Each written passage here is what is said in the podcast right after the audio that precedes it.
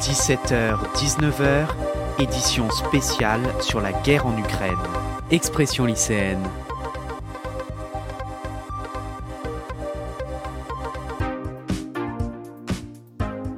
Avec Quentin Brachet sur Webset Radio.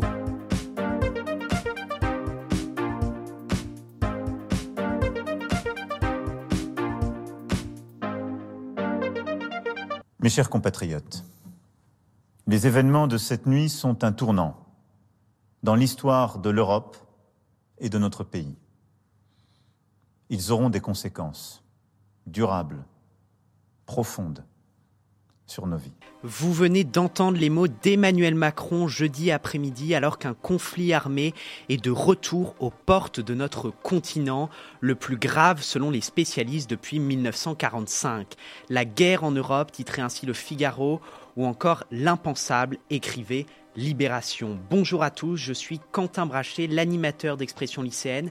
Merci à vous, chères auditrices et chers auditeurs, de nous rejoindre pour cette émission spéciale de l'ensemble de la rédaction d'Expression lycéenne et de Webset Radio consacrée à l'invasion russe en Ukraine. Il était 4 heures du matin jeudi lorsque le président russe a pris la parole à la télévision russe contre toute attente. J'ai pris la décision d'une opération militaire à ceux qui tenteraient d'interférer avec nous. et plus encore de menacer notre pays, notre peuple, ils doivent savoir que la réponse de la Russie sera immédiate et conduira à des conséquences que vous n'avez jamais encore connues. L'Europe est donc plongée dans le pire, dans la crainte et la peur, alors que les Ukrainiens doivent faire face aujourd'hui à une offensive militaire de grande ampleur. Nous allons tenter dans cette édition spéciale de connaître l'état d'esprit des habitants de ce pays euh, envahi. Nous serons à 17h30 en direct de Kiev avec le journaliste euh, Olivier Védrine. Enfin, nous l'espérons. Nous n'avons pas de nouvelles malheureusement de, de lui depuis euh, ce matin. Et nous recevons à 17h15 l'écrivain franco-ukrainien Bogdan Obraz qui est déjà avec nous en studio. Bonsoir à vous. Bonsoir. Puis nous analyserons aussi à 18h les causes de ce conflit en tentant de décrypter ses tenants géopolitiques avec la spécialiste de la Russie, Carole Grimaud-Potter, spécialiste du monde russe et professeure à l'Université de Montpellier et à l'Institut diplomatique de Paris, mais aussi Joséphine Staron, directrice des études et des relations internationales du think tank Sinopia. Nous vous tiendrons euh, aussi euh, informés de l'évolution de la situation tout au long de cette émission et nous vous proposerons des témoignages inédits. Enfin, à 18h30, nous laisserons place aux réactions politiques avec Simon Plein des Jeunes avec Taubira et Vendry de Guerpel de Génération Z. Notre objectif ce soir est de proposer une vision factuelle de ce conflit, de témoigner aussi notre solidarité avec le peuple ukrainien et de répondre aux questions nombreuses des lycéens. N'hésitez pas d'ailleurs à réagir et à nous interpeller, à poser toutes vos questions à nos intervenants sur notre compte Instagram, expression. Une de nos stories est d'ailleurs dédiée à collecter vos réactions à cette émission. Vous pouvez aussi mentionner notre Twitter, e lycéenne. Nos chroniqueurs apporteront aussi un œil expert pour tenter de décrypter cette crise inédite. Je salue en studio Alexis. Bonsoir Alexis. Et puis également, euh, Flavie est avec nous par, euh, par Skype. Est-ce que Flavie, tu nous entends? Bonsoir Quentin, oui, je vous entends. Parfait. Alors Gaspard Fraboulet sera aussi en duplex pour son Political Power. Avant le grand journal, Alexis, une info de dernière minute vient de tomber. Vladimir Poutine et Emmanuel Macron auraient échangé pendant 1h30. Tes précisions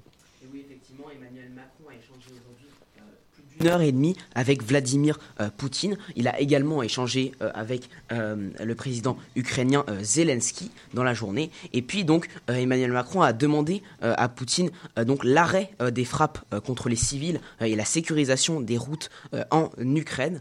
et de son côté, Poutine lui a demandé la démilitarisation et la neutralité de l'Ukraine ainsi que la reconnaissance de la Crimée donc que la Russie avait envahie en 2014. Donc il affiche clairement son objectif donc de sécuriser euh, son espace euh, vital, euh, soi-disant, autour de la Russie. et donc pas sûr que du coup ces revendications se croisent et pas sûr que cette, donc cet échange d'une heure et demie puisse arriver à régler les choses. Alors, il est 17h05 euh, sur euh, Webset Radio. C'est l'heure de retrouver votre grand journal consacré entièrement à la guerre en Ukraine. Et il est présenté par Flavie juste après un jingle.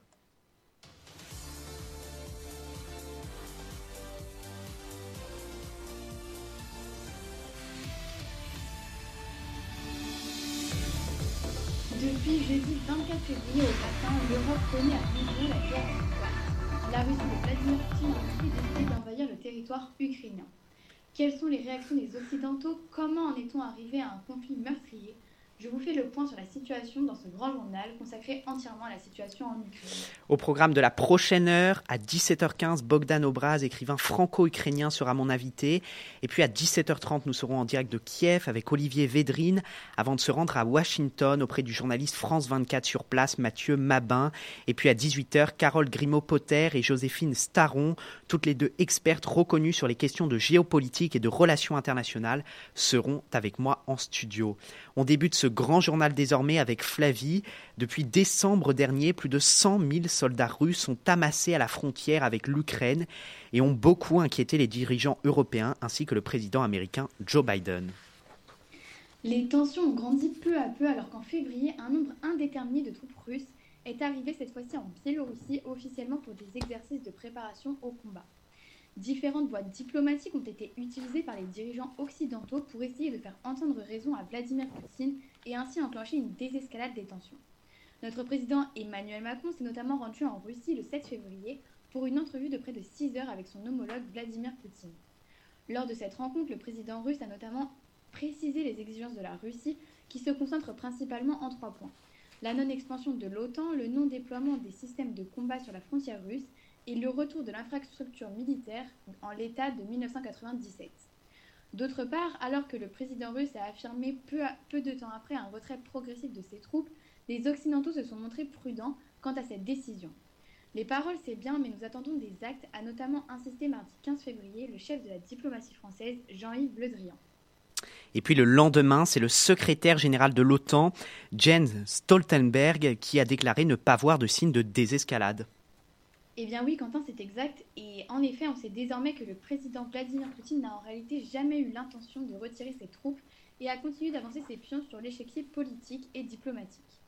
C'est alors à ce moment-là, dans une chorégraphie militaro-politique, excusez-moi, bien orchestrée que les députés de la Douma, la chambre basse du Parlement russe, ont appelé le Kremlin à reconnaître l'indépendance du Donbass, les territoires pro-russes à l'est de l'Ukraine. Le levier de Moscou dans son bras de fer avec l'Ouest, c'était la reconnaissance des républiques de Donetsk et Luhansk au cœur des affrontements organisés par Moscou entre l'armée ukrainienne et les séparatistes depuis 2014. Une reconnaissance qui enterrait les accords de Minsk, base d'un laborieux processus de paix en Ukraine. L'initiative de la Douma reste une résolution sans application concrète, mais en appelant à ce que les deux territoires deviennent des États autonomes, souverains et indépendants, les députés menacent les efforts de Paris pour animer les négociations. Puis le 22 février, une nouvelle étape dans l'escalade euh, politico-militaire entre Moscou et Kiev. En effet, lors d'une conférence surprise retransmise à la télévision, le président russe Vladimir Poutine a déclaré qu'il reconnaissait bel et bien euh, la souveraineté des séparatistes sur l'ensemble des provinces de Lugansk et Donetsk, lesquelles forment ensemble donc la région du Donbass. Tout cela représente en effet une poursuite du jeu stratégique du président russe qui semblait bel et bien avoir prévu tous ses coups à l'avance. Eh bien oui, surtout qu'il faut savoir que le Donetsk comprend une ville stratégiquement importante que les séparatistes ne contrôlaient pas. Le port de Mariupol, port ukrainien donnant sur la mer fermée d'Azov, devenu aujourd'hui un quasi-lac russe. Mais alors, quelle a été la position des États-Unis durant toute cette escalade de tensions? Il est vrai que depuis le début, euh, nous, avons beaucoup les, nous avons beaucoup abordé les positions européennes sur cette crise. Depuis le début, c'est-à-dire principalement l'amassement des troupes à la frontière, le président américain Joe Biden s'est montré très alarmiste avec ses collaborateurs, notamment avec ceux de l'OTAN. Il a par ailleurs euh, opté pour une politique de divulgation quasi totale de ses renseignements. Cependant, la stratégie du président américain a souffert de deux faiblesses. D'une part, la répétition des alertes de façon parfois confuse avec la perte euh, d'efficacité qui en résulte inévitablement, et le passif d'autre part euh, toujours présent de 2003 quand les États-Unis avaient justifié leur intervention en Irak par des renseignements en réalité douteux sur la présence d'armes chimiques. Or, il s'avère aujourd'hui que Joe Biden avait raison, l'invasion s'est concrétisée. En effet, jeudi 24 février à 5h30 du matin, heure de Moscou, le président russe Vladimir Poutine est apparu euh, sur les écrans de télévision pour une intervention de 56 minutes, dont l'essentiel tient en quelques mots. J'ai décidé de lancer une opération militaire spéciale. Peu après que cette phrase eut été prononcée jeudi 24 février, explosions et sirènes commençaient à retentir dans les villes d'Ukraine, bien au-delà de la ligne de front du Donbass. Des frappes aériennes ont été signalées dans tout le pays, suivies de l'entrée de blindés en plusieurs points à la frontière qui sépare les deux pays. Dans son discours, il a notamment déclaré Le but de cette opération est de protéger les personnes qui, depuis huit ans, sont victimes d'intimidation et de génocide de la part du régime de Kiev. Et pour cela, nous nous efforcerons de démilitariser et de dénazifier l'Ukraine, ainsi que de traduire en justice ceux qui ont commis de nombreux crimes sanglants contre des civils, y compris des citoyens de la Fédération de Russie. Nos plans ne comprennent pas l'occupation des territoires ukrainiens, nous n'allons rien imposer par la force à personne. Et donc concrètement, qu'est-ce que le président Poutine a invoqué dans son nouveau discours surprise? Le président russe a invoqué l'article 51 de la partie 7 de la Charte des Nations Unies qui évoque le droit de la légitime défense, mais aussi l'appel à l'aide que lui auraient envoyé euh, des entités séparatistes du Donbass. Il s'est aussi adressé aux militaires ukrainiens leur demandant de déposer les armes et prévenant que toute la responsabilité d'un possible bain de sang sera intégralement sur la conscience du régime dirigeant le territoire ukrainien. Aux Occidentaux et à ceux qui voudraient être tentés de se mêler de ces événements, il a aussi lancé Quiconque entend se mettre sur notre chemin ou menacer notre pays et notre peuple de savoir que, euh, que la réponse russe sera immédiate et aura des conséquences jamais vues dans notre histoire. Les premières cibles recensées sur le sol ukrainien ont été les aéroports, dans au moins 12 villes, y compris euh, celles dans l'ouest du pays. De nombreuses vidéos à Kiev et ailleurs ont d'ailleurs montré euh, ces infrastructures en feu ou touchées par des missiles. Des aérodromes militaires ont aussi été ciblés.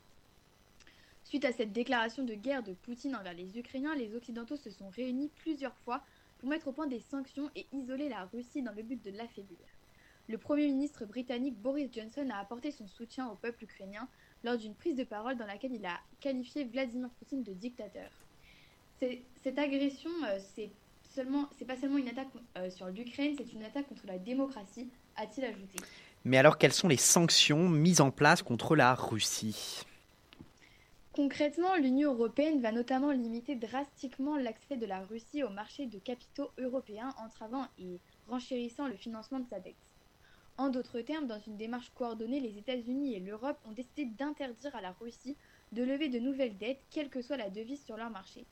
L'idée derrière cette sanction sur la dette, c'est d'asphyxier financièrement la Russie et la priver durablement de ressources étrangères. L'UE veut couper tous les liens entre la Russie et le système financier mondial, a expliqué le ministre de l'économie Bruno Le Maire.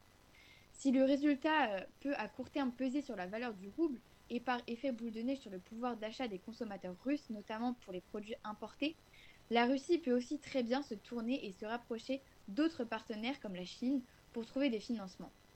Par ailleurs, la Russie dispose d'un véritable pactole avec une réserve de change estimée à près de 560 milliards d'euros et un fonds souverain d'environ 160 milliards d'euros. Tout cela devrait lui permettre d'amortir le choc des sanctions pendant un certain temps.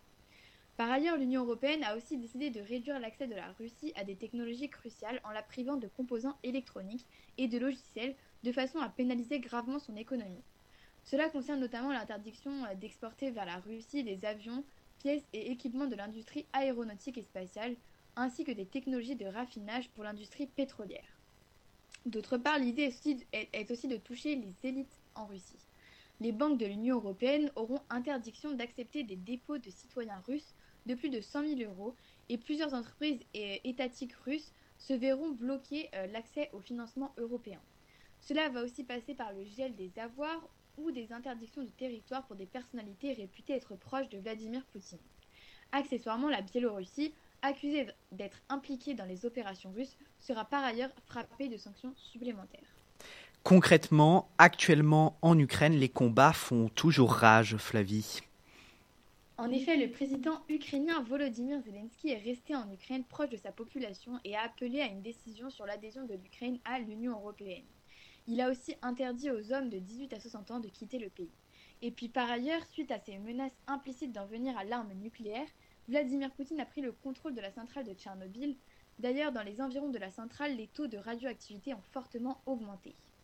De plus, hier, Vladimir Poutine a ordonné de mettre euh, la force de dissuasion nucléaire de l'armée russe en alerte au combat. suite aux sanctions économiques et aux déclarations hostiles des pays de l'OTAN. Rappelons que la Russie est la première puissance nucléaire militaire au monde, ce qui laisse planer aujourd'hui un risque extrêmement important et à grande échelle. Le président russe Vladimir Poutine a appelé les militaires ukrainiens à prendre le pouvoir à Kiev en renversant le président Volodymyr Zelensky et son entourage, qu'il a qualifié de néo-nazis et de drogués. Finalement, aux dernières nouvelles, les combats euh, sont toujours en cours et les Ukrainiens continuent de résister dans la capitale. On notera aussi que les journalistes sont de moins en moins les bienvenus car les autorités ukrainiennes ont peur qu'ils renseignent trop les Russes sur leurs méthodes.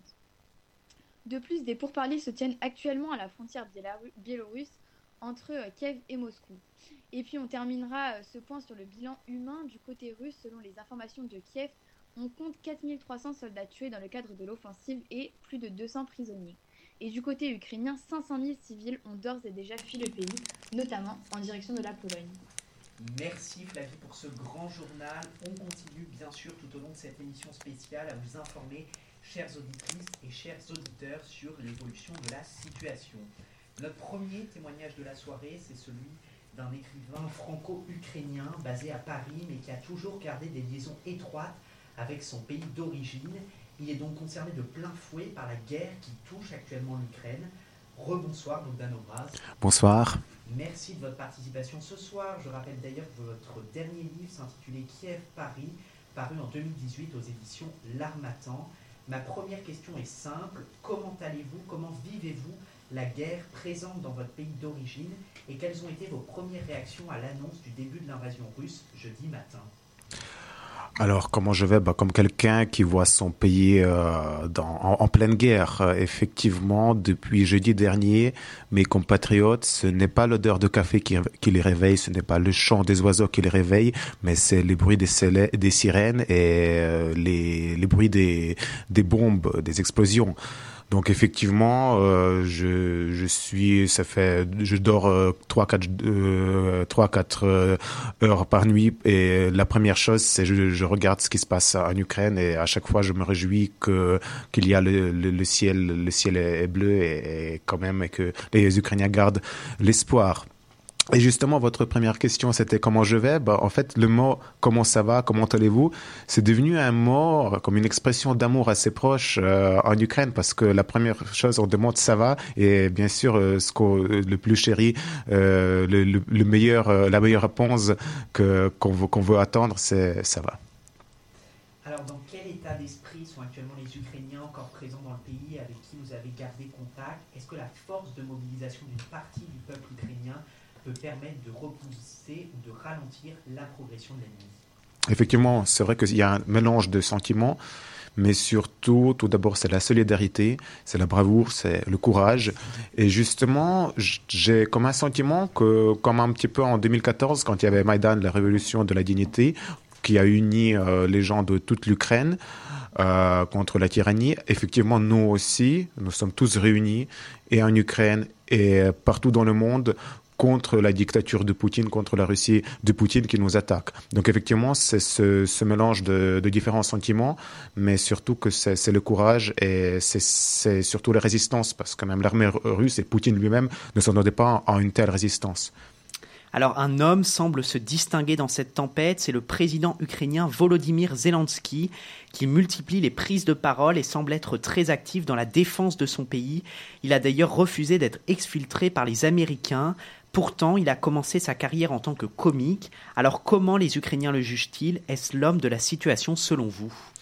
Alors, effectivement, je pense que c'est la plus grande surprise agréable de l'année. Donc, euh, je n'ai pas voté pour lui, mais quand même, nous, en Ukraine, on a le droit de vote. C'est-à-dire qu'on ne nous impose pas d'un président, mais nous, on, le choisit nous-mêmes. Effectivement, il a fait preuve d'un comédien, il a fait plusieurs films, et, euh, et bien sûr, ses premières deux années euh, de président, c'était euh, c'était assez contrasté. Surtout, il perdait, il perdait des électeurs, il perdait confiance, mais finalement, personne ne s'attendait de lui une telle bravoure, un, tel courage, une telle solidarité, une telle, un tel soutien de, de, notre peuple, parce qu'effectivement, vous avez bien mentionné que, les, euh, que quand les États-Unis ont, on dit on, vous, on, va, on, peut vous, on peut vous ramener, il dit on n'a pas besoin de taxi, on a besoin d'armes. Donc c'est une, c'est une phrase célèbre de cette guerre actuelle. Effectivement, là, quand même, il montre sa position et, et c'est pour ça que c'est, c'est pour ça que Poutine ne s'entendait pas non plus et, et euh, il n'aime pas quand, on lui contredit. Le Poutine n'aime pas quand on lui contredit. Effectivement, il, et c'est pour ça qu'ils se sont déstabilisés face à, un comédien qui est, qui est quand même euh, plus de courage que, que, que d'autres, surtout en Russie. Alors ce même président s'est adressé en russe aux populations de la Russie. Vladimir Poutine semble haïr l'Ukraine, mais qu'en est-il des liens entre citoyens ukrainiens et citoyens russes? Ont-ils toujours entretenu de bonnes relations malgré les divisions politiques de leurs dirigeants? Existe-t-il une forte haine anti-Russie en Ukraine? C'est compliqué à dire. Encore une fois, quand j'utilise la Russie, j'utilise la Russie de Poutine, parce que c'est vrai qu'il euh, y a quand même beaucoup de liens entre les Russes et les Ukrainiens euh, historiques par URSS. Après, naturellement, c'était le début de, guerre en 2014 suite à Maïdan. Mais encore une fois, c'est c'est pas la guerre contre la Russie, c'est la guerre contre la Russie de Poutine. Et pour nous, les Ukrainiens, il est très important que les Russes se réunissent et qu'ils montrent leur mécontentement de ce qui se passe, qu'ils disent non à la guerre et qu'ils disent non finalement à la dictature. Donc le dictateur euh, euh, porte son, il, il lève l'étendard ensanglanté, le tyran euh, Poutine, euh, maintenant sur l'Ukraine. Alors, la France a décidé d'envoyer des armes et de l'essence à l'Ukraine, mais ne s'engagera pas militairement sur le terrain. Avez-vous été satisfait de la réponse d'Emmanuel Macron et qu'attendez-vous désormais de l'Union européenne? Alors, ça change tous les, euh, tous les jours, même tous les heures. Euh, effectivement, tout d'abord, l'Ukraine, pour résister, elle a besoin d'aide, aide médicale, aide équipement, aide d'accès de, des réfugiés. Euh, également, j'ai vu les dernières infos qu'il y a une association de, de soldats de la paix, les casques bleus aussi, qui, qui, voudront y participer. Donc, on a besoin de toute aide, naturellement la, communication. Donc, euh, les, sanctions, on a, on a, vraiment besoin de, de se réunir contre, contre la, la Russie de Poutine, et surtout parce qu'ils attaquent l'Ukraine. Alors hier, Vladimir Poutine a mis en alerte ses forces de dissuasion euh, nucléaire, faisant peser une menace de plus sur le peuple ukrainien. Quelles sont vos réactions à cette décision et que craignent les habitants restés sur place? Effectivement, ça c'est une euh, euh, menace réelle parce que Poutine c'est quelqu'un qui est devenu inadéquat, qu'il est absolument paranoïaque et qu'il il est dangereux. C'est vraiment quelqu'un dangereux. Euh, mais surtout, euh, c'est qu'il a peur. Il a voulu faire euh, le blitzkrieg en quelques heures d'Ukraine. Il n'a pas réussi, donc pour lui, il regarde d'autres recours. Et euh, effectivement, ici, je vais citer la position de notre ministre des Affaires euh, étrangères, Dmitro Kuleba, qui dit que certes, l'attaque euh, l'attaque nucléaire, c'est, ce sera une tragédie pour le monde entier, mais l'Ukraine ne se rendra pas. Alors l'OTAN a refusé l'entrée en urgence de l'Ukraine dans cette organisation. Avez-vous eu le sentiment d'être abandonné par les principales forces occidentales? Et pensez-vous que l'Ukraine est seule pour se défendre aujourd'hui?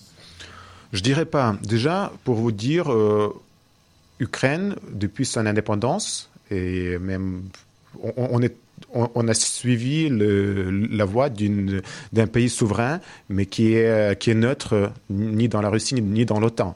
Et euh, justement, c'est pour cela, en 1994, il y a eu le fameux, enfin, le malheureux euh, mémorandum de Budapest qui était signé justement pour préserver la solidarité et pardon la euh, la souveraineté du pays. Euh, L'Ukraine a rendu ses, euh, ses, euh, ses, armes nucléaires. Alors, et si vous voulez, pendant disons de 1994 jusqu'à disons en 2013, les Ukrainiens n'étaient pas tellement euh, volontaires d'entrer en OTAN. Il y avait même une, grosse campagne pour russe et anti-OTAN à l'époque. Mais depuis, depuis l'entrée de la Russie sur euh, le territoire ukrainien, autrement dit avec l'invasion dans la Crimée en 2014 et puis avec la guerre en Donbass, il y a un nombre euh, considérable de sympathisants de l'OTAN. Alors, et, ce qui est normal, parce que pour beaucoup de personnes disent que si on était dans temps, comme l'ont fait d'autres pays de, de bloc post-soviétique, on, pouvait éviter cela. Et euh, donc non, je me sens pas abandonné. Au contraire, comme l'ont montré euh, les derniers événements, notamment les manifestations un petit peu partout dans le monde civilisé, euh, c'est que les gens soutiennent l'Ukraine et c'est pour ça qu'il y a énormément de solidarité. Il y a de l'aide financière, humanitaire, matérielle et également les sanctions et les armes. Donc la résistance continue. Alors, est-ce qu'en attaquant l'Ukraine, Vladimir Poutine ne veut-il pas menacer un mode de vie à l'occidental qu'avaient adopté les Ukrainiens? N'est-ce pas l'Europe et les États-Unis qui sont en réalité visés? Euh, Absolument. Je pense qu'il fait un, tout euh, cas par cas. Il fait pas, pas, à chaque pas, il essaie, il essaie de détruire ce monde civilisé, le monde où il y a la liberté, la dignité, la démocratie, enfin. Et effectivement, il veut imposer quelque part euh, le, le passé le passé ou soi-disant euh, l'URSS euh, qui, qui, était juste comme on dit le géant en pied d'argile mais qui qui qui rend quand même certains euh, certaines personnes très nostalgiques. Donc effectivement Vladimir Poutine il essaie de, de démontrer que voilà il veut il veut démontrer la force et il veut surtout il veut surtout ne pas ne pas permettre des mouvements euh, des peuples, les mouvements, ce que je veux dire, les mouvements révolutionnaires, comme ce qui était le cas en Ukraine et en 2004 et en, 2013, parce que lui, c'est un véritable dictateur qui, ne donne pas la liberté d'expression, qui ne donne pas la liberté de choix, qui, ne donne pas la liberté de la vie normale. Alors 400 000 Ukrainiens ont fui le pays par peur des bombardements et de la guerre. Aujourd'hui, comment la France peut-elle les accueillir dignement et quelle aide humanitaire doit-elle apporter selon vous? Alors effectivement, moi aussi, euh, hormis, euh, hormis euh, ma situation professionnelle et, ma vie de, d'écrivain, je fais aussi pas mal d'humanitaire. Notamment, je représente la sécession aide médicale et caritative France-Ukraine, qui était créée d'ailleurs lors de, des événements de, de Maïdan, de la révolution de dignité 2013-2014. Donc, je, je répète, c'est Association aide médicale et caritative France-Ukraine. Donc, sur la page amc.ukr il y a déjà une plateforme où déjà on récolte les fonds, on récolte aussi euh, du matériel, des médicaments, également euh, on, récolte même les produits, les, denrées alimentaires pour, euh, pour les envoyer en Ukraine. Et surtout, nous avons créé une liste des bénévoles pour, qui peuvent accueillir chez eux les personnes déplacées, les, les malheureux réfugiés de guerre. Alors dans votre dernier livre, vous évoquez les liens culturels entre la France et l'Ukraine. En quoi la France peut-elle se sentir proche du mode de vie et des traditions ukrainiennes? En quoi la cause de l'Ukraine est la nôtre? Effectivement, euh, comme euh, mon livre, euh, je l'ai écrit étant étudiant en France. J'ai fait l'école de commerce SCP. Et ce n'est pas autobiographique, mais c'est quand même les sentiments que j'ai eus en, marchant à Paris, en flânant dans les rues de Paris, pour les, pour les comparer avec les rues, de Kiev.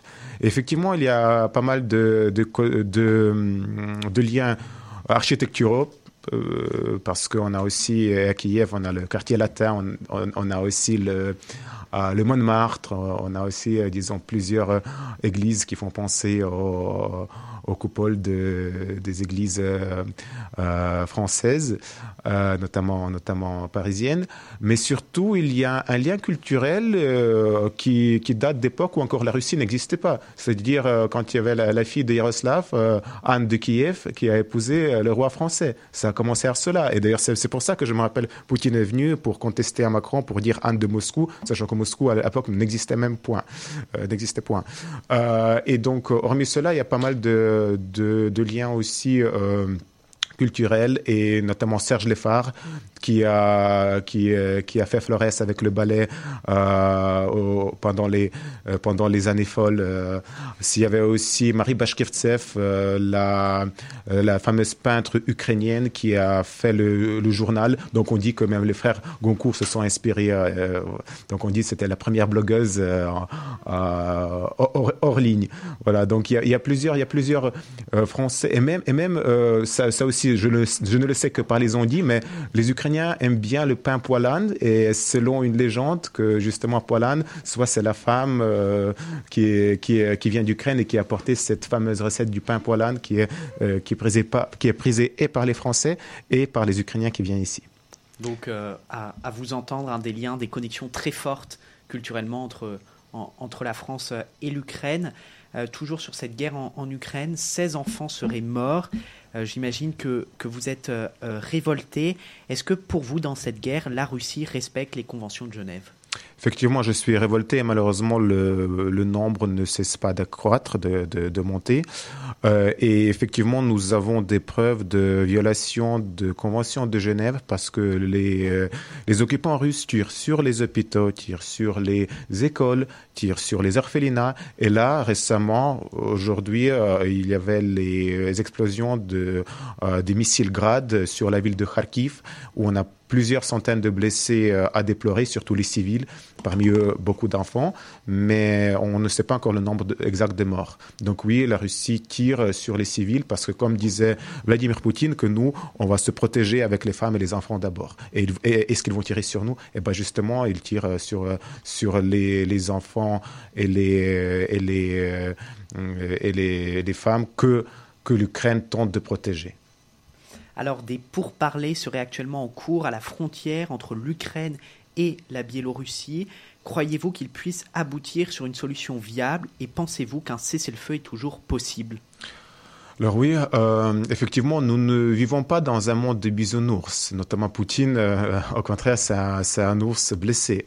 Euh, effectivement, on doit faire des pourparlers, je crois, à la force de diplomatie, mais à mon intime conviction, euh, je ne suis pas naïf, mais je, vois la, situation telle qu'elle. C'est que maintenant, c'est l'Ukraine qui doit avoir la position de force, parce que c'est l'Ukraine qui se défend, c'est l'Ukraine qui, qui résiste. Et pour nous, bien sûr, tout d'abord, c'est le cessez-feu et le retrait des troupes russes. Ensuite, on est, et c'est notre but, c'est d'obtenir l'intégrité de notre territoire comme il était avant 2014, c'est-à-dire avec la Crimée et Donbass. Et puis aussi, ce que, d'ailleurs j'ai dit euh, hier euh, à, BFM TV, euh, c'est que nous avons nombreux prisonniers politiques en Russie et on, exige leur libération. Donc ça, c'est disons les trois prérequis qui doivent être d'Ukraine. Mais bien sûr, les pourparlers, surtout avec, avec Poutine, sont jamais faciles, surtout que c'est un menteur. Il a, il a menti plusieurs fois depuis qu'il est, qu'il est élu. et il a menti à son peuple, il a menti à ses homologues. Donc, euh, c'est extrêmement difficile de, de, de, faire les pourparlers avec lui. Mais pour nous, c'est important, c'est de résister. Mais voilà. Mais alors, justement, euh, Vladimir Poutine est plutôt actuellement en position euh, de, force. Est-ce que c'est pas un peu utopique de penser que, à l'issue de ces pourparlers, l'Ukraine va récupérer l'ensemble de, de, de, de, ces territoires? C'est notre but. C'est notre but. Vous voyez, il y a encore euh, il, y a, encore une dizaine d'années, quand l'Ukraine était sous le joug d'un dictateur euh, euh, naissant, Viktor Yanukovych, personne pensait qu'on va aller, qu'on va quand même le, chasser et rétablir le véritable droit d'élection, droit de liberté et la démocratie. Poutine, il a peur de perdre confiance dans son entourage immédiat. Et on voit que ça commence à s'instaurer. Et on voit de plus en plus que les gens se posent la question, les Russes, mais attendez, euh, pourquoi on ne peut plus vivre comme avant? Pourquoi on ne peut plus voyager comme avant? Pourquoi notre pouvoir d'achat baisse? À cause de quoi cela? Et donc, effectivement, euh, et, on voit de plus en plus de Russes qui sortent dans les rues. Pourtant, c'est, euh, ils sont lourdement, enfin, euh, c'est compliqué de, faire des protestations en Russie, mais ils le font quand même. Et donc Poutine commence à perdre confiance et, il commence à être déstabilisé. Donc euh, certes, mais il reste, il, reste toujours euh, dangereux. Et tant que, tant que Poutine est au pouvoir, personne n'est à l'abri, y compris en, Europe, en, en Union européenne. Alors, de nombreuses manifestations de soutien au peuple ukrainien ont eu lieu à travers l'Europe et même euh, le monde. En quoi est-ce important pour la communauté ukrainienne et est-ce vraiment utile pour peser dans le conflit? Absolument, on voit que l'Ukraine est soutenue dans le monde entier. Moi-même, euh, samedi, j'étais à Marseille, euh, on était plusieurs centaines, au moins 500. Hier, j'étais à Place Saint-Michel, nous étions plusieurs mille. Il semblait qu'il y avait aussi une... euh, samedi à Paris, il y avait une manifestation à la place de République où il y avait vraiment aussi. Euh, oui, on a vu tous, les candidats euh, de gauche à la présidentielle. Oui, donc effectivement, il, y avait, il y avait énormément de personnes qui soutiennent l'Ukraine et dans tous les pays. Et c'est la solidarité. Ça montre que ces personnes soutiennent soutiennent l'Ukraine. Ils sont contre la guerre et quelque part aussi contre le, le joug que Poutine veut instaurer. Et euh, aussi, c'est nécessaire pour, euh, comme je dis, cette solidarité, cette, euh, comment dirais-je, cette complicité même quelque part de, plusieurs, de, plusieurs, de plusieurs nationalités, parce que vous voyez, il y a pas que les Français et les Ukrainiens, mais il y a d'autres minorités, les Géorgiens, il y a les Russes, il y a les Polonais, il y a les Lituaniens. C'est vraiment c'est multiculturel et international ces manifestations. Et c'est là où justement qu'ils font la communication, mais également euh, c'est là où les gens en discutent et surtout démontrent la situation. Et ça permet aussi de se regrouper pour euh, des causes humanitaires. Alors, euh, en France, les médias communiquent beaucoup sur, sur cette crise et expliquent que l'armée ukrainienne fait preuve d'une résistance inattendue qui, qui ralentit la, la, progression russe. Vous êtes en contact avec, avec des, des Ukrainiens sur place. Est-ce que c'est le sentiment euh, euh, qu'ils ont Et est-ce que la bataille de Kiev va être plus difficile que prévu? Déjà, elle l'est pour la Russie, tout d'abord. La bataille euh, qui, pensait qu'ils vont prendre en quelques heures et qu'ils communiquaient que les Ukrainiens vont les accueillir avec les fleurs. Mais on va même pas poser les fleurs à leur tombeau. Donc, et justement, c'est la résistance et je connais des gens qui ont pris des armes, qui, sont allés euh, quasiment dans les tranchées. Donc ça va être dur, ça, peut être le bain de sang, c'est pour ça qu'on appelle à l'aide internationale, parce que comme je l'ai écrit sur mon Facebook et je l'ai prononcé plusieurs fois, c'est que... Euh, l'Ukraine résiste et c'est l'Europe qui existe. Donc effectivement, euh, comme je dis encore une fois, la, la Russie ne s'entendait pas à une telle résistance et pour que ça dure, nous avons besoin de l'aide. Alors, vous, euh, à, votre échelle, hein, vous nous disiez que vous étiez dans, euh, dans, dans, les, dans les manifestations, notamment ce week-end euh, à, Marseille ou encore hier à, à, Paris. Comment vous engagez-vous pour lutter à votre échelle contre, contre cette invasion en Ukraine? Tout d'abord, c'est la communication. Étant écrivain, j'essaie de communiquer avec plusieurs médias pour dire ce qui se passe. Et puis au niveau humanitaire, comme comme euh, c'est la possibilité de se regrouper avec euh, les Ukrainiens pour voir ce qu'on fait, comment on peut, enfin comment on peut aider. Et justement, c'est pour ça qu'on se mobilise pour acheter du surplus euh, militaire, pour, euh, pour euh, justement organiser les personnes qui veulent, qui veulent accueillir les réfugiés de guerre. Nous sommes en train d'établir toutes les listes de contacts avec des, personnes qui peuvent nous, nous, aider. Nous, nous sommes en train de justement de se mettre d'accord avec d'autres associations humanitaires et caritatives donc c'est l'engagement sur la communication et sur l'aide euh, humanitaire et caritative. Mais également aussi on résiste, on montre ce, voie de résistance pour que les politiciens comprennent euh, qu'il ne, ne faut plus, surtout actuellement, donner des, enfin, euh, accueillir à bras ouverts la Russie comme malheureusement on l'a fait précédemment. Alors, euh, une, question vis-à-vis du, point de vue des, Ukrainiens. Est-ce qu'aujourd'hui ils ont peur? Est-ce que cette peur a laissé place finalement à une farouche volonté de, se défendre? Naturellement, on, a tous peur, surtout pour nos proches, mais euh, cette attaque russe, ça, ça a solidarisé le peuple. Même les gens qui, qui avaient des différents vues politiques, là, elles s'unissent justement pour la protection de leur territoire. Parce que nous, les Ukrainiens, on se bat euh, non seulement pour euh, obtenir l'intégrité l'Ukraine telle qu'elle était, donc notamment le Donbass et la Crimée, mais nous nous battons surtout pour le droit de liberté. Le droit de liberté qui est essentiel et qui nous distingue de, de, nos, voisins qui nous attaquent. Donc, donc effectivement, cette, cette attaque, elle a, elle resolidarisé le peuple et qui l'a réuni. Et, et, comme je dis, c'est quelque part comme la révolution de dignité, le Euromaidan, mais en revanche, ça se passe dans tout le territoire ukrainien et malheureusement la menace est, euh, ce sont les armes russes et, l'armée russe. Alors pour terminer cet entretien, avant de donner la parole à, Mathieu euh, Mabin à Washington, Bogdan Obraz, comment voyez-vous la suite des événements? L'armée ukrainienne qui remporte localement des petites victoires pourra-t-elle durablement faire face à la Russie? Il est difficile de, de, prévoir quelque chose, surtout les choses euh, changent tous les jours, tous les heures. Euh, et euh, effectivement, comme je dis, personne ne s'attendait à une telle résistance, mais pour que nous puissions résister, nous avons besoin d'aide. Parce que tant que Poutine est au pouvoir, malheureusement, c'est c'est la menace pour tout le monde euh, démocratique ou pour tous les pays où, parmi les valeurs, on compte la liberté et la dignité. Merci à vous, Bogdan Obraz, pour cette participation très enrichissante euh, ce soir. On vous souhaite beaucoup de courage dans cette période particulièrement difficile. Merci. Il est 17h40 euh, sur Webset Radio. Vous êtes toujours dans notre émission euh, spéciale et nous allons désormais partir à Washington pour retrouver Mathieu Mabin. Alors je vous laisse activer votre micro si vous nous entendez. Mathieu Mabin, je rappelle que vous êtes journaliste France 24 à Washington bonsoir à vous.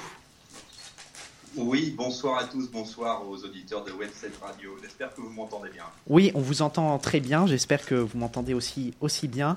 Merci d'avoir accepté de répondre à nos questions aujourd'hui. Alors, comment a réagi la population américaine à l'annonce du début de l'invasion de l'Ukraine par la Russie mercredi soir? Alors, euh, à cette question, il y a évidemment plusieurs réponses. La population américaine n'est pas unique, comme vous bien, hein, l'opinion publique américaine est très diverse. Euh, donc je peux vous donner un point de vue euh, de citoyen de Washington, si vous me pardonnez l'expression. Euh, ici à Washington, évidemment, la population est à l'écoute des déclarations présidentielles. Hein. Le président Joe Biden s'est très régulièrement exprimé sur le dossier ukrainien, sur la relation des États-Unis avec la Russie. vous savez, puisque vous l'avez suivi évidemment et vous l'avez partiellement évoqué avec vos précédents intervenants, euh, qu'il y a clairement une crise diplomatique extrêmement profonde entre Moscou et Washington, euh, avec une montée en puissance ces derniers mois euh, qui a atteint une forme de paroxysme jusqu'à considérer que finalement la relation entre Moscou et Washington n'a jamais été aussi dégradée, en tout cas pas depuis la crise des missiles de Cuba au début des années 60. Vous voyez, il faut remonter loin, et puis cela nous éclaire sur un point, c'est que tout simplement euh, nous retournons à une période de guerre froide euh, entre deux blocs bien distincts. Euh, un bloc mené par Washington, bien entendu, et puis un second bloc que je ne qualifierais pas de mené par la Russie, mais une sorte de bloc commun d'une Russie adossée aux géants chinois, puisqu'il ne faut pas l'oublier, euh, pour Joe Biden, le principal sujet de préoccupation pour lui, ses équipes, son administration, et on pense à Anthony Blinken, le chef de la diplomatie américaine, euh, la Chine reste le principal sujet de préoccupation. Euh, et je dirais que la guerre en Ukraine n'est que l'un des signaux qui confirme cette nouvelle polarisation, celle qui devrait régir le monde dans les prochaines décennies. Alors face à cette inquiétude de, Joe Biden dont vous nous euh, parlez, quelles sanctions ont été décidées au niveau euh, des, euh, des États-Unis vis-à-vis de la Russie? Alors ce qui caractérise cette crise, si on voulait la comparer à d'autres crises, qui est toujours un petit peu hasardeux, ou en tout cas à d'autres administrations américaines, c'est que Joe Biden a plutôt fait preuve de transparence. Il n'a pas avancé ses pions de manière cachée. Il a annoncé les mesures qu'il prendrait si Vladimir Poutine poursuivait dans la direction qui était la sienne, c'est-à-dire une menace directe euh, sur l'Ukraine, menace qui s'est concrétisée ces derniers jours. Euh, donc les menaces qu'avait évoquées Joe Biden sont des sanctions financières extrêmement lourdes, jamais observées en réalité, et qui sont en train de s'abattre de manière très cruelle sur euh, l'économie russe jusqu'à voir l'effondrement en cours du rouble et qui, qui, risque de plonger effectivement l'économie russe euh, dans une forme de désastre économique. C'est d'ailleurs la stratégie poursuivie par l'administration Biden qui considère que le socle économique de l'administration russe repose sur ces oligarques. Vous savez, on en parle beaucoup, ces milliardaires russes mm. avec lesquels Vladimir Poutine a passé un pacte.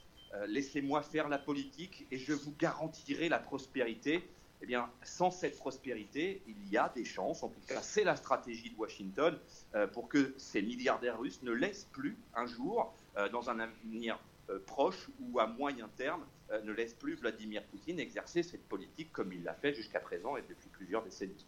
Alors on parle beaucoup euh, avec vous des, armes économiques. Il y a aussi une autre arme à disposition des États-Unis, c'est la puissance du renseignement américain.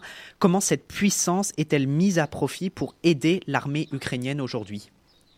Alors là encore, euh, c'est une question absolument centrale et tout à fait intéressante, puisque euh, dans les conflits précédents, ce qu'on a pu observer, parlons de l'Irak ou de l'Afghanistan pour ne citer que, mais on pourrait éventuellement évoquer la Syrie également, on a toujours vu une administration américaine euh, plutôt discrète avec l'arme du renseignement. Évidemment que le renseignement est au cœur de tous les conflits et qu'il euh, l'est également dans la guerre en Ukraine. mais cette fois, en tout cas, les observateurs à Washington, dont je suis, ont eu l'impression que ces informations collectées sur le terrain par des officiers de renseignement et la chaîne de renseignement américaine extrêmement présente euh, sur la frontière ukrainienne et plus largement dans l'est de l'Europe, euh, ces renseignements ont immédiatement été convertis en informations, euh, ce qui est tout à fait inhabituel, comme pour dévoiler les plans de Vladimir Poutine, ses intentions, et sensibiliser le monde à la menace qu'il représente. Et il faut bien reconnaître, en tout cas au premier jour de cette nouvelle guerre, que cette stratégie a fonctionné puisqu'elle a participé à la mobilisation de la planète, on pense évidemment aux partenaires européens, mais également aux opinions publiques, aussi variées soient-elles, euh, qui manifestent leur hostilité à, à ce nouveau conflit, euh, à cette attaque directe de la Russie sur le pays souverain qu'est l'Ukraine. Euh, donc une stratégie nouvelle et relativement efficace. Alors hier, Vladimir Poutine a annoncé qu'il mettait en alerte ses forces de dissuasion, y compris nucléaires. Quelle est la réponse des, États-Unis à cette annonce? Se préparent-ils eux aussi à employer cette arme en dernier recours? Alors, sur un sujet comme celui-là, il faut être extrêmement prudent et euh, la tentation euh, de, faire redescendre la pression euh, est clairement celle des observateurs les plus sereins ici à Washington. En tout cas, c'est la mienne.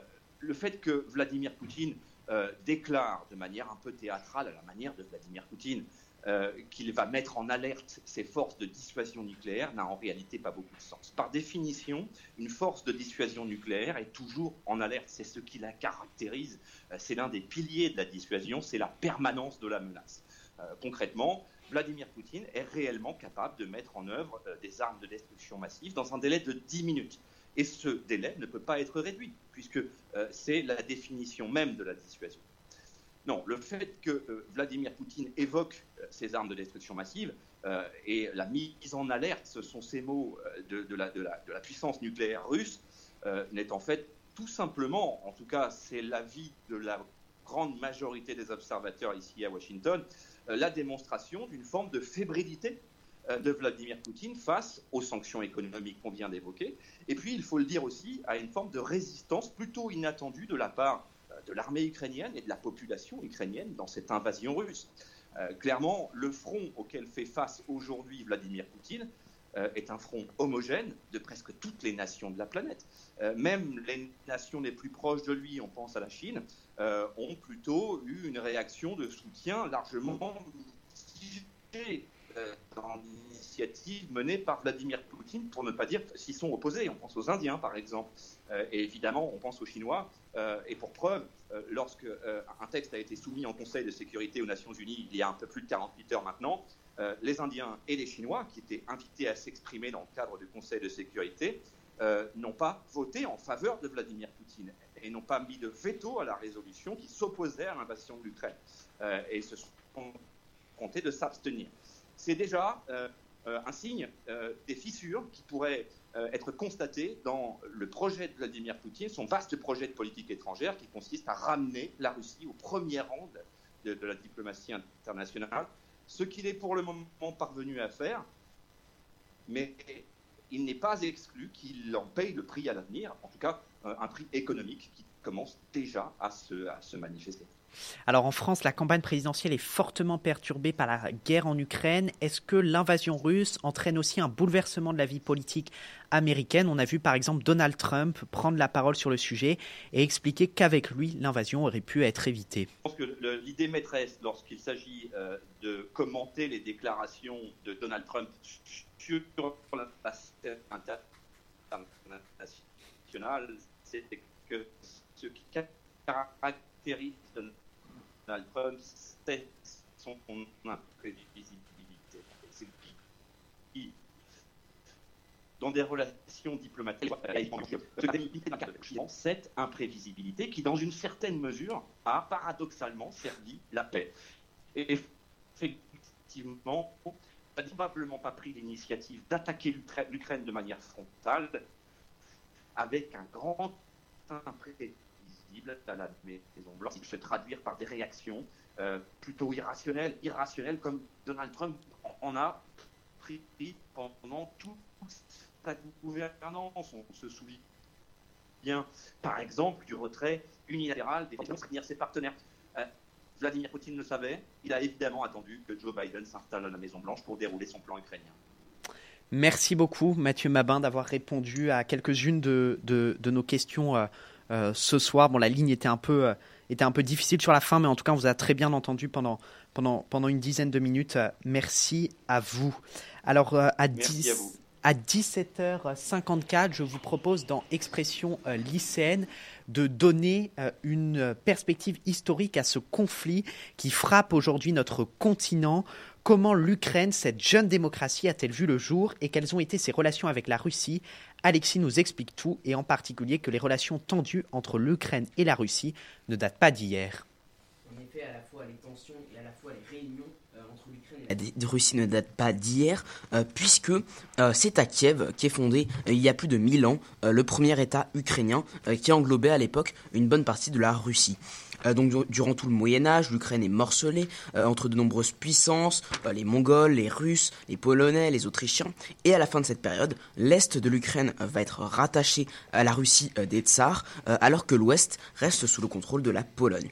Puis la Russie envahira l'ouest un siècle plus tard.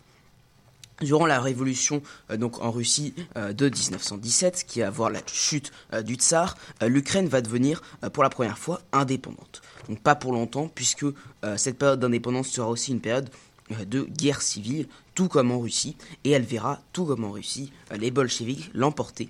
Et donc l'Ukraine sera rattachée à la Russie et à la Biélorussie en 1922, formant l'URSS. Pendant les années 30, euh, Staline va organiser un passage forcé euh, de l'Ukraine, donc le grenier à blé euh, de l'Europe, à l'agriculture collectiviste, ce qui va donc causer une famine qui va engendrer des dizaines de millions de morts.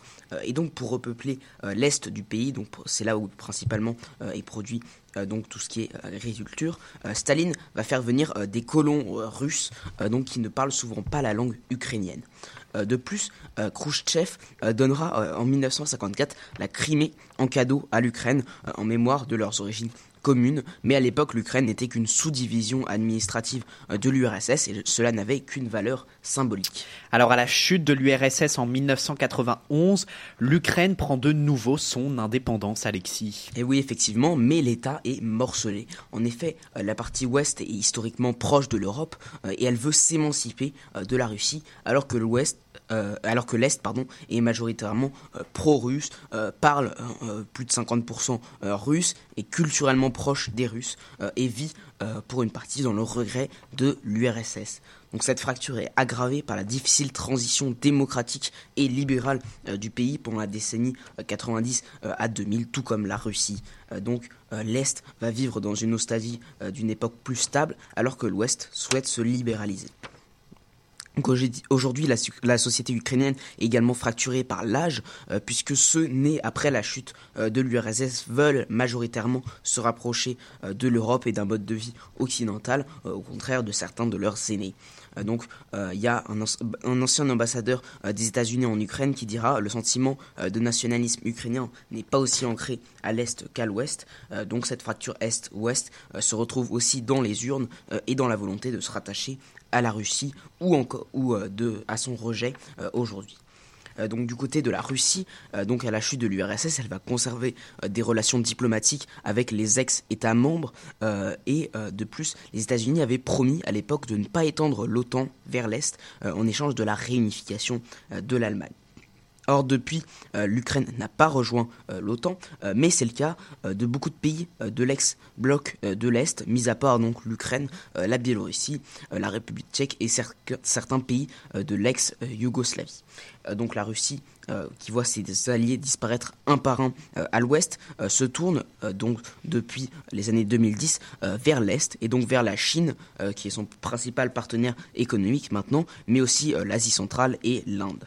Cependant, elle exporte encore majoritairement son gaz en Europe, euh, donc qui est dépendante euh, du gaz russe, puisqu'il représente environ 40% de sa consommation. et donc la Russie aujourd'hui ne veut pas perdre son influence sur ces deux derniers pays de l'étranger proche, comme elle les appelle, donc les ex-républiques socialistes, donc l'Ukraine et la Biélorussie. Merci Alexis pour ce rappel de l'histoire de l'Ukraine, essentiel pour mieux comprendre l'aspect géopolitique de ce conflit. Nous allons euh, d'ailleurs dans un instant évoquer les causes et les conséquences de cette guerre avec deux expertes en géopolitique, Carole Grimaud-Potter, spécialiste du monde euh, russe et professeur à l'Université de Montpellier à l'Institut diplomatique de Paris, ainsi que Joséphine Staron, directrice des études et des relations internationales du think tank Sinopia. On les entendra dans quelques instants. Je vous rappelle, chers auditeurs que vous pouvez toujours réagir à cette émission. Posez vos questions à nos invités dans notre story Instagram expression lycéenne ou via Twitter en mentionnant notre compte e lycéenne.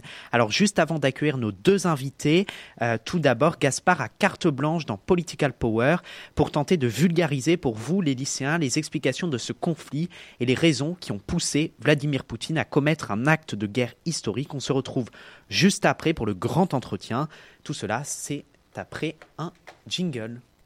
Bonjour Quentin, bonjour chers auditeurs, chères auditrices, bonjour à toute l'équipe. La crise ukrainienne est aujourd'hui dans la bouche de tout le monde. Mais pourtant, les causes de ce conflit ne sont que très peu connues. Alors, dans ce Political Power enregistré à distance, je vais vous expliquer pourquoi la Russie a envahi l'Ukraine juste après un jingle. Vous êtes tous les mêmes mots Parce que c'est notre projet Ne pas, M. Mitterrand, le monopole du cœur. We will make America great again. Ils sont dans les campagnes, dans les villes. Je vous demande de vous arrêter. C'est aujourd'hui connu de tous, la Russie a envahi l'Ukraine le 24 février et actuellement des combats sont toujours en cours. Pour comprendre la cause de cette crise, il faut retourner en 1991. 1991 est l'année de la chute de l'URSS et c'est cette même année que l'Ukraine est créée. Au début, la Russie et l'Ukraine ont de très bonnes relations. Ils signent en 1997 un traité d'amitié qui proclame l'interdiction pour l'Ukraine et la Russie de se déclarer la guerre, un traité qui ne sera pas renouvelé par l'Ukraine en 2019. Revenons en 2014 où l'Ukraine est un pays qui sort de crise et son dirigeant, Viktor Yanukovych, se rapproche de la Russie et ignore Bruxelles. En effet, le gouvernement du pays a à l'époque décidé de ne pas signer d'accord d'association avec l'Europe mais plutôt de signer un accord avec la Russie. Cette décision n'a pas du tout plu à une partie du pays. Se déclenche alors une série de manifestations pro-Europe et contre le gouvernement. Ces événements sont appelés Euromaiden. À la suite de plusieurs émeutes dans le pays, la révolution de Maïdan va éclater et va mener à la destitution de Yanukovych. En Ukraine, la partie est du pays est très proche de l'Europe, alors que la partie ouest, elle, est beaucoup plus proche de la Russie.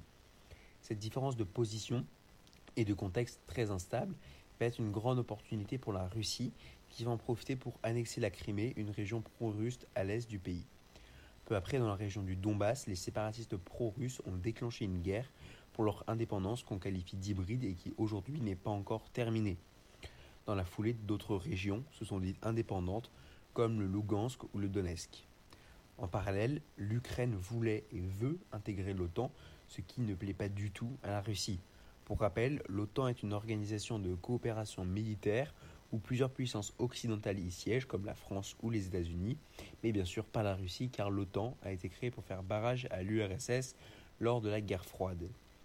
Or, si un membre de l'OTAN est attaqué, tous les autres pays doivent la défendre. Depuis plusieurs années, l'Ukraine veut rentrer dans l'OTAN, mais plusieurs États membres s'y opposent. Il y en a un qui ne veut absolument pas que l'Ukraine fasse partie de l'OTAN, c'est bien sûr Vladimir Poutine, qui veut garder le contrôle sur cette région et voulait à l'époque que l'Ukraine soit neutre. Cette volonté que l'Ukraine n'entre pas dans l'OTAN est l'une des causes de cette invasion. Ensuite, il y a les ambitions politiques de Vladimir Poutine. Le président russe affiche depuis quelques années une politique d'impérialisme à la russe en voulant en quelque sorte recréer une URSS des temps modernes. Cet impérialisme peut passer, par la redevance que certaines anciennes républiques soviétiques auraient envers la Russie. Pour Vladimir Poutine, je le rappelle, l'Ukraine est l'œuvre de Staline. Au moment du début des opérations, Vladimir Poutine s'est dit vouloir dénazifier l'Ukraine. Et selon lui, cette opération passe par le renversement du pouvoir local. En réalité, Vladimir Poutine veut surtout renverser le gouvernement actuel pour sûrement en instaurer un plus à sa guise. Il a d'ailleurs appelé l'armée ukrainienne à se lever contre ses dirigeants. Pour l'instant, l'Ukraine résiste du mieux qu'elle peut. L'Europe a annoncé qu'elle allait lui envoyer des armes. Pour bien terminer cette chronique, selon certains spécialistes, la guerre devrait durer deux à trois semaines. Je le rappelle, on estimait ça aussi en 1914.